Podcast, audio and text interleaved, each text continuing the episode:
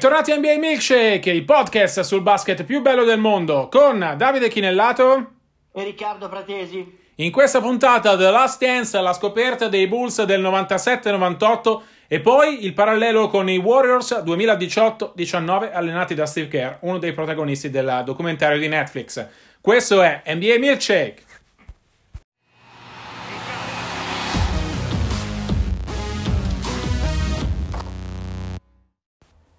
The Last Dance Riccardo abbiamo visto credo tutti o quasi le prime due puntate di questo meraviglioso documentario coprodotto da ESPN NBA e Netflix sui Chicago Bulls del 1997-98. Quella è la base narrativa per raccontare in dieci puntate la storia di quella stagione, ma è appunto è solo la base perché poi il documentario fa avanti e indietro tra il passato dei protagonisti, il presente appunto la stagione 97-98 in quella narrativa e il futuro, cioè i giorni nostri, le interviste con i protagonisti eh, di adesso. Ha avuto enorme successo, 6 milioni di telespettatori su ESPN che lo trasmette negli Stati Uniti, terzo ad oggi, eh, martedì eh, 21 aprile, eh, nelle cose più viste su Netflix. C'era voglia di sport, ovviamente, in questo uh, momento di pandemia dove non c'è nulla se non credo il campionato di calcio uh, bielorusso o del Nicaragua e quindi siamo tutti alla ricerca di un eroe e quella è stata una squadra mitica. Uh, Riccardo, tu hai qualche anno in più di me e eh, ti ricordi com'era nel 97-98 l'attenzione attorno ai Chicago Bulls? Io partirei proprio da lì perché credo che tanti ragazzi sotto i 30 non abbiano vissuto, non abbiano ricordi autentici di quell'epoca, se non qualche eh, frammento, e tanti che hanno più di 30 anni magari non si ricordano bene com'era e hanno ritrovato in questo documentario la squadra che magari li ha fatti innamorare del basket. Co- com'era la percezione in Italia 22 anni fa e anche di più di quei Chicago Bulls? Erano davvero così iconici, così fuori dal campo uh, come li vediamo in The Last Dance?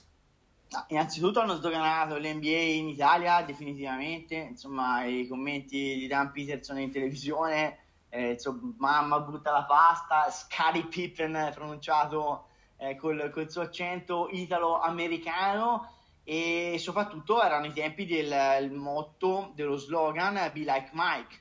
Insomma, tutti volevano essere come, My, come Michael Jordan, insomma, la Nike eh, già all'epoca ci faceva un po' di soldini su, su Jordan e ovviamente Jordan ha, ha cambiato il gioco perché ha reso il gioco spettacolare come lo era mai stato prima e lo ha reso uno show anche televisivo globale. E ovviamente eh, questa sua uh, ferocia agonistica abbinata a un talento atletico quasi soprannaturale chiaramente ha affascinato in maniera persino magnetica i ragazzi dell'epoca. Insomma, io sono classe 75, 20, parlo eh, quando avevo 22-23 anni.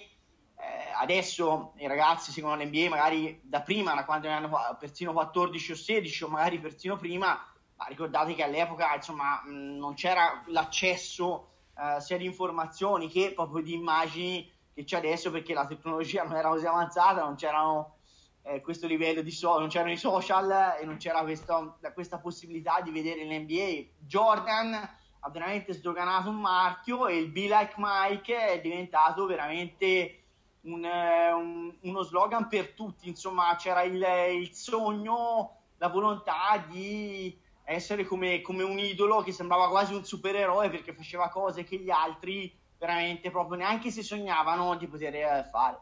Allora, è chiaro che quei Chicago Bulls, uh, per chi si è avvicinato all'NBA negli anni 90, erano sinonimo uh, di NBA. V- voglio ricordarvi a questo proposito uh, le parole di Arturas Karnisovas, il uh, nuovo vicepresidente esecutivo delle operazioni legate al basket, il nuovo plenipotenziario proprio dei Chicago Bulls, un, un lituano che ha detto chiaramente per me eh, i Chicago Bulls di Michael Jordan erano sinonimo dell'NBA. Parliamo di un giocatore cresciuto in Unione Sovietica negli anni 80, sbarcato poi negli Stati Uniti a inizio anni 90 per giocare a Seton Hall, racconta anche di quando affrontò Team USA di, di Jordan eh, alle Olimpiadi del 92, il Dream Team, quello che poi è considerato il responsabile della globalizzazione eh, dell'NBA e racconta appunto di come uh, quell'incontro e quella squadra fosse e sia diventata per tantissimi il sinonimo uh, di NBA, della prima grande espansione globale dell'NBA che ci ha portato poi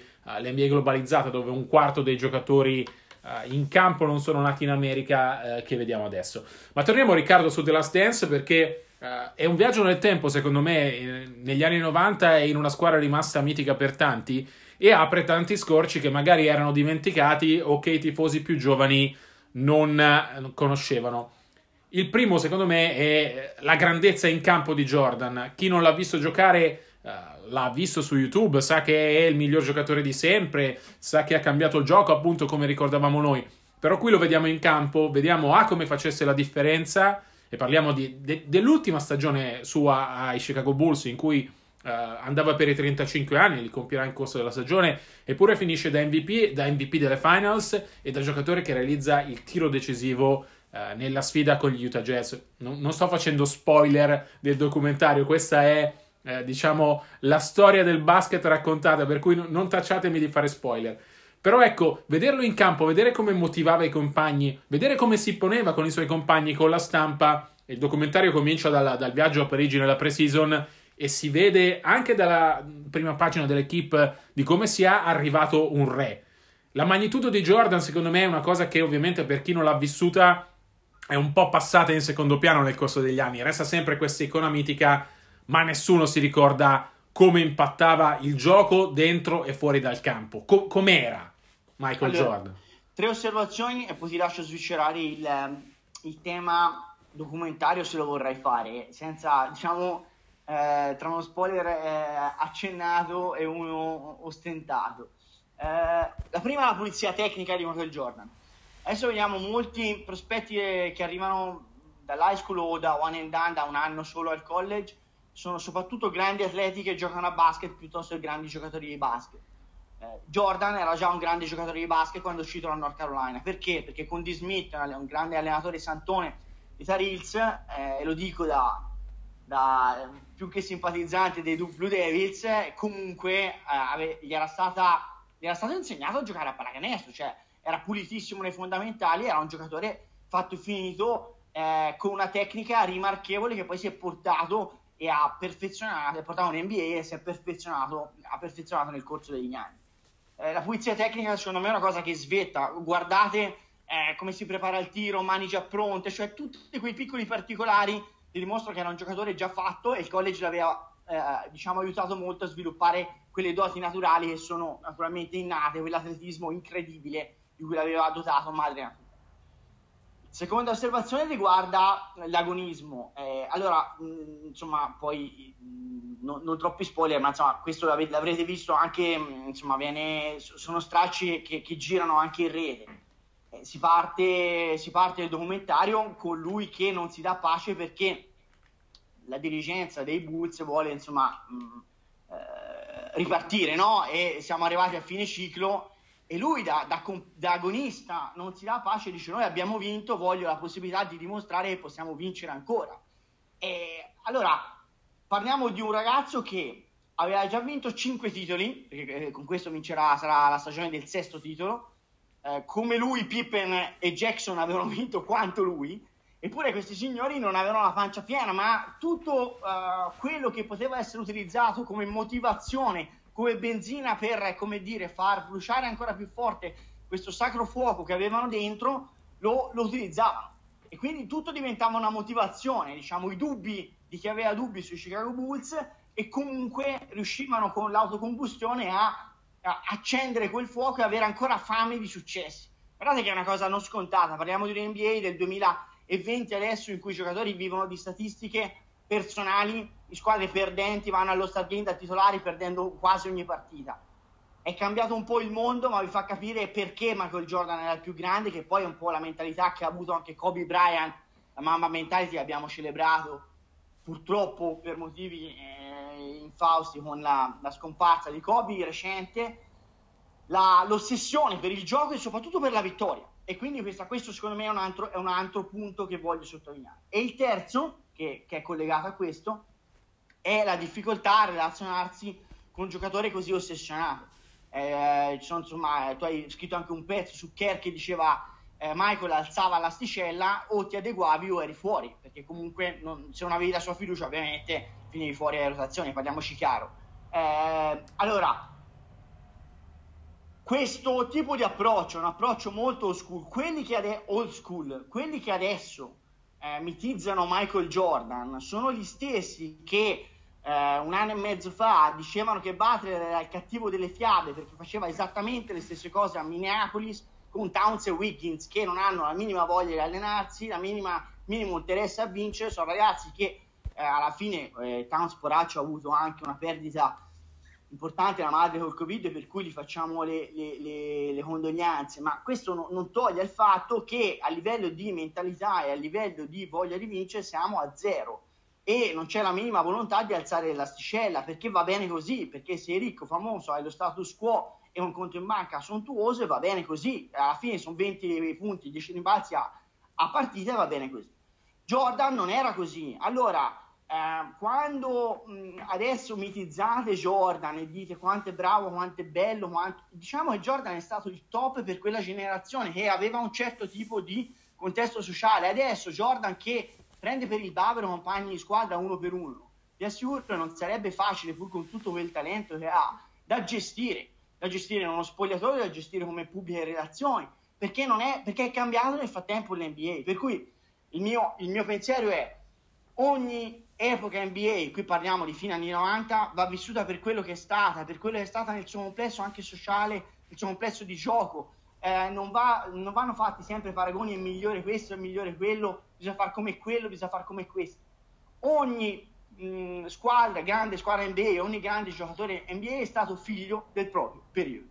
Assolutamente Riccardo, e, e tornando a quel periodo mi hanno colpito un altro paio di passaggi parlando dell'incredibile determinazione di Jordan e anche di come il tempo sia cambiato. Uh, c'è un'intervista uh, che lui rilascia la notte del draft in cui dice il mio obiettivo è far sì che Chicago venga rispettata come i Boston Celtics e i Los Angeles Lakers.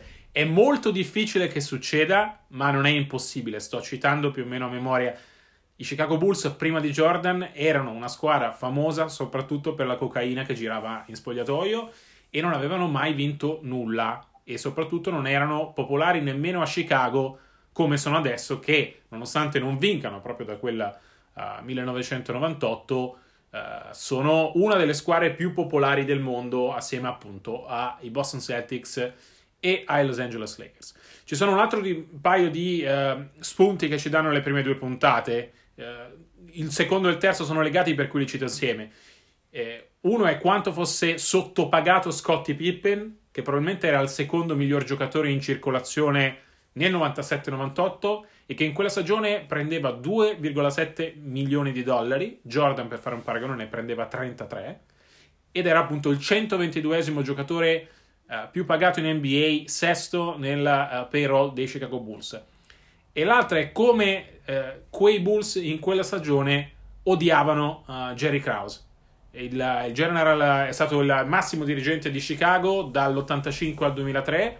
È stato di fatto l'uomo che ha costruito la dinastia Bulls perché nel documentario viene presentato un po' come il cattivo della situazione, no? quello che vuole smembrare una squadra. Davide sembra, eh, cioè, fa sembrare Joker un dilettante, Joker film di grande successo, eh, recentemente, recentemente uscito al cinema, che ha avuto grande successo, o, o sembra perfino l'untore del Covid di, di questi tempi. Cioè, questo Kraus l'hanno l'hanno messo in croce, ci deve essere un cattivo, no? in tutti i film americani c'è un cattivo, ovviamente lo sceneggiato di ESPN appare più cattivo forse di quello che è stato perché ha anche, anche i suoi meriti. È chiaro che si è messo contro Jordan, è una grande squadra a livello, pur avendoli fatto vincere, per cui si è messo contro a livello personale, è diventato il cattivo de, de, del film, no? Assolutamente, ci sono, ci sono tanti episodi. Uh, non so se sia giusto dipingerlo come cattivo, di sicuro è stato Uh, quello che voleva smantellare quella franchigia uh, è ricordata la trattativa per il rinnovo del contratto di Phil Jackson che ebbe, andò in porto solamente dopo che Jordan di fatto minacciò di ritirarsi di nuovo. Uh, è ricordato come Scottie Pippen abbia di fatto sia rimasto fuori per dissapori con la dirigenza. Saltò le prime 35 partite di quella 97-98 un po' per infortunio un po' perché era in rotta con i Bulls, viene, viene, proprio ricordato nella seconda puntata di come lui avesse chiesto una trade e le cronache dell'epoca parlavano di Lakers o di Suns e di come avesse detto di non aver più nessuna intenzione di giocare eh, per i Bulls. Come si è arrivati a quella situazione? Pippen aveva firmato nel 91 un contratto di 7 anni a 18 milioni di dollari complessivi, eh, un contratto che era diventato completamente fuori mercato quando l'NBA a metà degli anni 90 cominciò a diventare super globale e il monte salari passò in una sola stagione, nel 95-96, eh, aumentò di quasi il 50%, per cui Pippen si ritrovò eh, essere completamente sottopagato. Quanto c'era la percezione del valore di Scottie Pippen all'epoca e di quanto fosse sottopagato? Onestamente, quella parte mi ha colpito. Io non seguivo l'NBA eh, in modo maniacale come faccio ora, ovviamente eh, nel 97-98, anche perché ero un teenager, senza svelare la mia età. Eh, però ecco, quanto Pippen fosse sottopagato l'avevo un po' perso e mi è stato ricordato in modo importante da questo documentario. E io devo dire la mia, la 75 tu non dici la tua, va bene, va bene così. No, allora, eh, ovviamente che fosse sottopagato non, non, non, sa- cioè, non, c'era questa percezione all'epoca sul, sul, valore del giocatore, sì, anche perché comunque, come dici tu, l'NBA era abbastanza, non dico più parata ai Bulls, però eh, i Bulls erano la faccia dell'NBA per, per i ragazzi dell'epoca, insomma venivano trasmessi soprattutto loro, venivano incensati loro perché erano la squadra vincente, la grande dinastia, per cui era comunque il Robin di Batman, quindi era mm, il Robin di, di, di Michael Jordan, per cui di, del suo valore si sapeva. È sempre stato un giocatore, secondo me, molto complementare a Jordan, cioè perfetto da secondo violino. Quindi ti dico, non so se era il secondo miglior giocatore NBA, perché comunque ha sempre avuto un ego mh, più adatto a essere il, eh, il complemento, la, la, spalla che il primo attore. Era un giocatore straordinario, ma che era appunto perfetto da, per, per, non avere tutta la pressione addosso da, da, da risolutore e al contempo per essere eh, perfetto, per, per complementare, per integrare eh, Jordan che ecco lui non aveva problemi diciamo di basso profilo ecco, la pressione in linea di massima riusciva a gestirla benino Esatto, l'altra, l'altra, figura appunto è quella di Krause di cui abbiamo detto, una, un dirigente che è comunque nella Hall of Fame, che comunque se visitate lo United Center trovate il suo nome accanto al numero 23 di Jordan, al numero 33 di Pippen e a quello di Phil Jackson. Sono i quattro eroi uh, dei Chicago Bulls, di quella dinastia che ha eh, contraddistinto l'NBA degli anni 90 e, e che l'ha fatta poi, la, è stato un po' il trampolino di lancio per la sua uh, globalizzazione. C'è un quarto personaggio che emerge dal documentario per sua stessa sorpresa ed è Steve Kerr. Qui magari Uh, I più giovani si sono un po' sorpresi perché Kerr adesso, se, se nomini, nomini, Steve Kerr, ovviamente è il coach dei Golden State Warriors che hanno giocato 5 finals e hanno vinto 3 anelli. Però Steve Kerr è stato un signor giocatore Tant'è che è ancora il giocatore che in carriera ha la miglior percentuale da tre punti della storia NBA. Ho dimenticato il dato preciso, perdonatemi, però per farvi capire, Steve Curry in carriera tira meglio di Steph Curry. Allora Riccardo, che cosa è stato Steve Kerr da giocatore? Lo vediamo, tra l'altro la personalità niente male perché prima del training camp 95-96 fece a pugni con Michael Jordan. Però ecco... È stato un be like Mike possibile, nel senso che Steve Kerr aveva il fisico, non dico dal normotipo, ma insomma, comunque ha un bel fisico, ma insomma, era un ragazzo non particolarmente alto, non particolarmente grosso, non particolarmente atletico. Eh, però si poteva diventare come Steve Kerr, perché tra l'altro caucasico, bianco, ragazzo che aveva attributi d'acciaio, la testa da computer di pallacanestro, una grandissima tecnica e soprattutto un cuore straordinario, una freddezza nei grandi, nei grandi momenti, è un giocatore di cui, di cui Jordan si fidava, eh, che, che, gli ha passato anche diversi tiri, diciamo due o tre raddoppi li attirava, eh, Michael, le linee di massima, e questo diciamo, eh, veniva buono per un, per un, tiratore come Kerr. Però era un giocatore che non aveva paura sotto pressione di, di metterla, quell'anno giocava 20 minuti a partita, playoff, cioè comunque erano minuti significativi e si prendeva dei tiri importanti ha vinto tre anelli Steve Kerr con i Chicago Bulls, ha vinto un altro paio di anelli con i San Antonio Spurs all'inizio dinastia degli Spurs, cioè è stato un giocatore importante e vincente. Io l'ho seguito personalmente eh, da, da, da, ovviamente dalla California, eh, da allenatore, da coach dei Warriors. Io credo che al di là della beautiful mind cestistica questo sia un ragazzo di, di, enorme personalità. Non pensiate, e adesso poi così lantirò l'assist per lanciare il secondo e ultimo segmento della puntata odierna di Milkshake, che sia facile gestire degli spogliatoi con eh, i Draymond Green e Kevin Durant e comunque gli Splash Brothers che bene o male sarebbero la faccia della franchigia. Io credo che il tratto di Kerr più caratteristico sia sempre stato veramente la personalità. È chiaro che è un giocatore, è una persona di grande intelligenza e di grande, eh, una, di nuovo, una beautiful mind cestistica. Però su tutto è la personalità che gli ha eh, fatto guadagnare il rispetto di grandissimi campioni. E insomma, se hai quel fisico eh, lì sul campo non era esattamente una passeggiata, eh, riuscirci.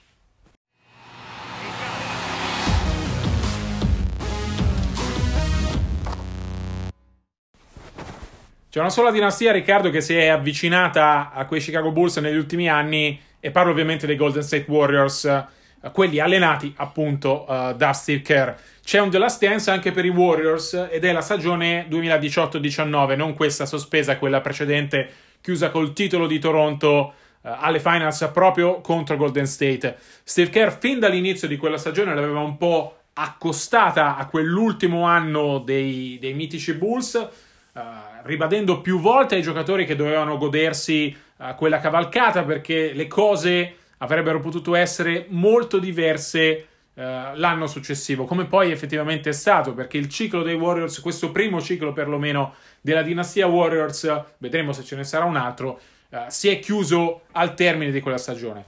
Ne parliamo perché proprio nella notte Draymond Green è tornato su, quella, su, quei Warriors, su quella The Last Dance dei Warriors, dicendo che Kevin Durant era di fatto l'elefante nella stanza, un'espressione americana per dire che è l'argomento che tutti sanno è scottante, ma che eh, si fa fatica ad affrontare.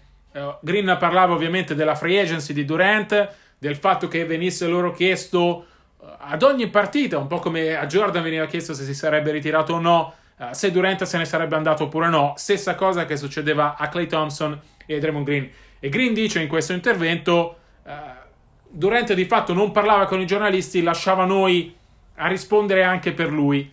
E allora, Riccardo, quell'ultima stagione di Golden State può essere un po' paragonata a questa. Che cosa è stata? Come, come, eh, come possiamo metterle insieme? Di certo c'è l'incertezza di un ciclo che sembra chiudersi, di una squadra magnifica che sembra arrivata alla frutta, con i protagonisti anche che cominciano a far fatica a sopportarsi. Se in quei Bulls c'era eh, Jerry Krause come il grande cattivo, in quei Warriors probabilmente il cattivo era Kevin Durant.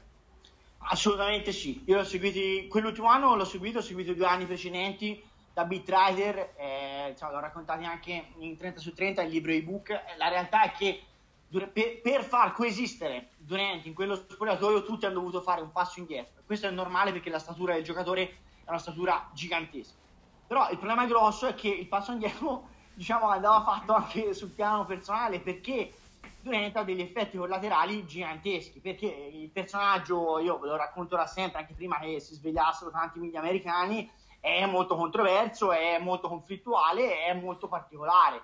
E non necessariamente particolare lo uso, diciamo un eufemismo per dire che può causare diversi problemucci. Allora, ehm, Steph, che è la, la, faccia della franchigia dei Warriors, è sempre stato di questa dinastia, di questo front office, di questo coaching staff, è stato il più intelligente perché è quello che veramente ha anche, come dire, fatto un passo indietro in campo, ricordiamoci era l'MVP eh, e, quindi, e, quindi, ha accettato eh, un certo tipo di eh, minore vetrina pur di vincere, pur di continuare a vincere, prima parlavamo di vittoria. È chiaro che gli effetti collaterali di Durant erano comunque molteplici. Noi, Davide, eravamo a, all'ultimo successo, alle finals, all'ultimo successo dei, dei Warriors contro, contro Cleveland, alle finals, e West e Livingston parlando con i giornalisti tra lo champagne e i coriandoli dicevano che Kerr aveva fatto un miracolo per salvare capre e cavoli quando lo spogliatoio era diviso e c'era chi aveva creato dei problemi, una spaccatura. Ovviamente il riferimento palese era Kevin Durant. Quindi i problemi c'erano stati anche l'anno prima l'anno dopo sono esplosi ulteriormente in un milkshake di fine stagione di quell'anno. Tu mi avevi chiesto dove andrà Kevin Durant ti avevo detto al 99% sarebbe andato a New York. Eh, sponda Brooklyn, perché? Perché era il segreto di Pulcinella, adesso ce lo dice Green, ma chi l'aveva seguita, questa squadra sapeva che Durant se ne sarebbe andato perché avrebbe voluto dimostrare che a torto ragione non era giocatore da Cupcake, come gli veniva imputato in America, che era andato a vincere una squadra già vincente, in cui i suoi meriti erano soprattutto una vetrina più che meriti nei successi, e voleva andare a farlo in un mercato di nuovo, una scelta di marketing come ha fatto andando nella baia enorme come quello di New York, dove potesse brillare di luce propria. Lo sapevano tutti, è chiaro che questo però diventava un grosso problema dentro lo spogliatoio, perché poi eh, insomma eh, uno sa che fa un passo indietro per lui e poi lui abbandona la barca, non so se mi spiego. Esatto, Kevin Durant secondo me è stato uh, l'uomo che ha rilanciato i Warriors, avevano bisogno di un fenomeno così per essere decisamente migliori degli altri come sono stati uh, negli anni dei due titoli. Uh, poi in quella ultima stagione, in quella della stance dei Warriors, sono emerse le personalità che le vittorie avevano tenute tranquille. Allora con, con i contratti in scadenza di Durant, di Green e di Thompson si sono, come dire eh, si sono scontrate quella tranquillità che eh, dava il fatto di, di, sapere che c'era un progetto e c'era una voglia di stare insieme eh, magicamente scomparsa. In quella stagione, però, non dimentichiamolo, i Warriors sono arrivati alle finals, hanno perso 4-2 contro Toronto, perdendo però prima Kevin Durant e poi Clay Thompson. Senza infortuni. E, e con Cousins a mezzo e... servizio e con l'Uni rotto, cioè... Esatto, non vogliamo, non vogliamo ovviamente togliere i meriti a Toronto, alla fine chi vince ha sempre ragione, però ecco il dubbio di come sarebbe andato quell'ultimo anno insieme dei Warriors e anche se fosse davvero stato l'ultimo anno insieme in caso di vittoria, probabilmente ce lo terremo per un po'.